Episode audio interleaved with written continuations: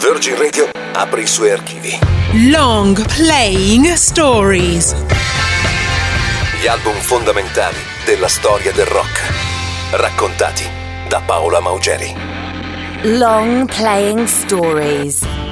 Basta un solo disco per creare un mondo, basta un riff di chitarra distorto per scatenare una rivoluzione ed una botta di volume per dare vita ad un incubo. Il 18 settembre 1970, nel pieno dell'era del Flower Power, esce in Inghilterra un disco che fa cadere il rock nell'oscurità. È il secondo disco dei Black Sabbath e in soli sette mesi si intitola Paranoid.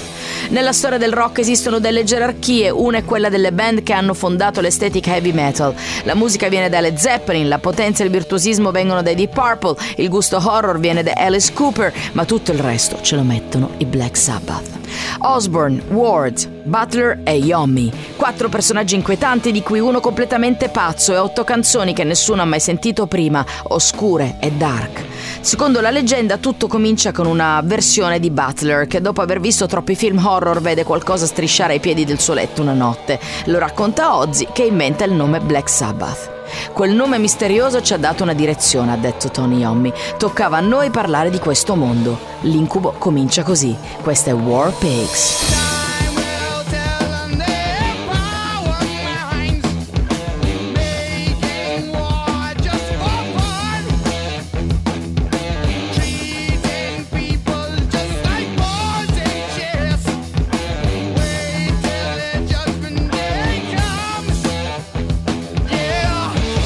War Pigs era il primo titolo scelto per Paranoid, ma la casa discografica prega la band di cambiarlo. I Black Sabbath fanno paura, Ozzy Osbourne è fuori controllo, ma al di là delle leggende e delle suggestioni dark, quello che cambia le regole del gioco è la musica, una versione martellante e disturbata dell'hard rock anni 70. Tutto nasce dalla mano di Tony Iommi che mentre cerca di sfondare come musicista si guadagna da vivere lavorando in fabbrica a Birmingham. Un giorno mentre lavora ad una macchina ha un tremendo incidente e perde un dito della mano. Mi hanno detto che non avrei più suonato, ma io ho deciso di inventarmi un nuovo modo di toccare la chitarra, aggressivo, grezzo e potente, e ho inventato l'heavy metal. Grandissimo Tony Hommi, questa è la sua mano senza un dito, Iron Man.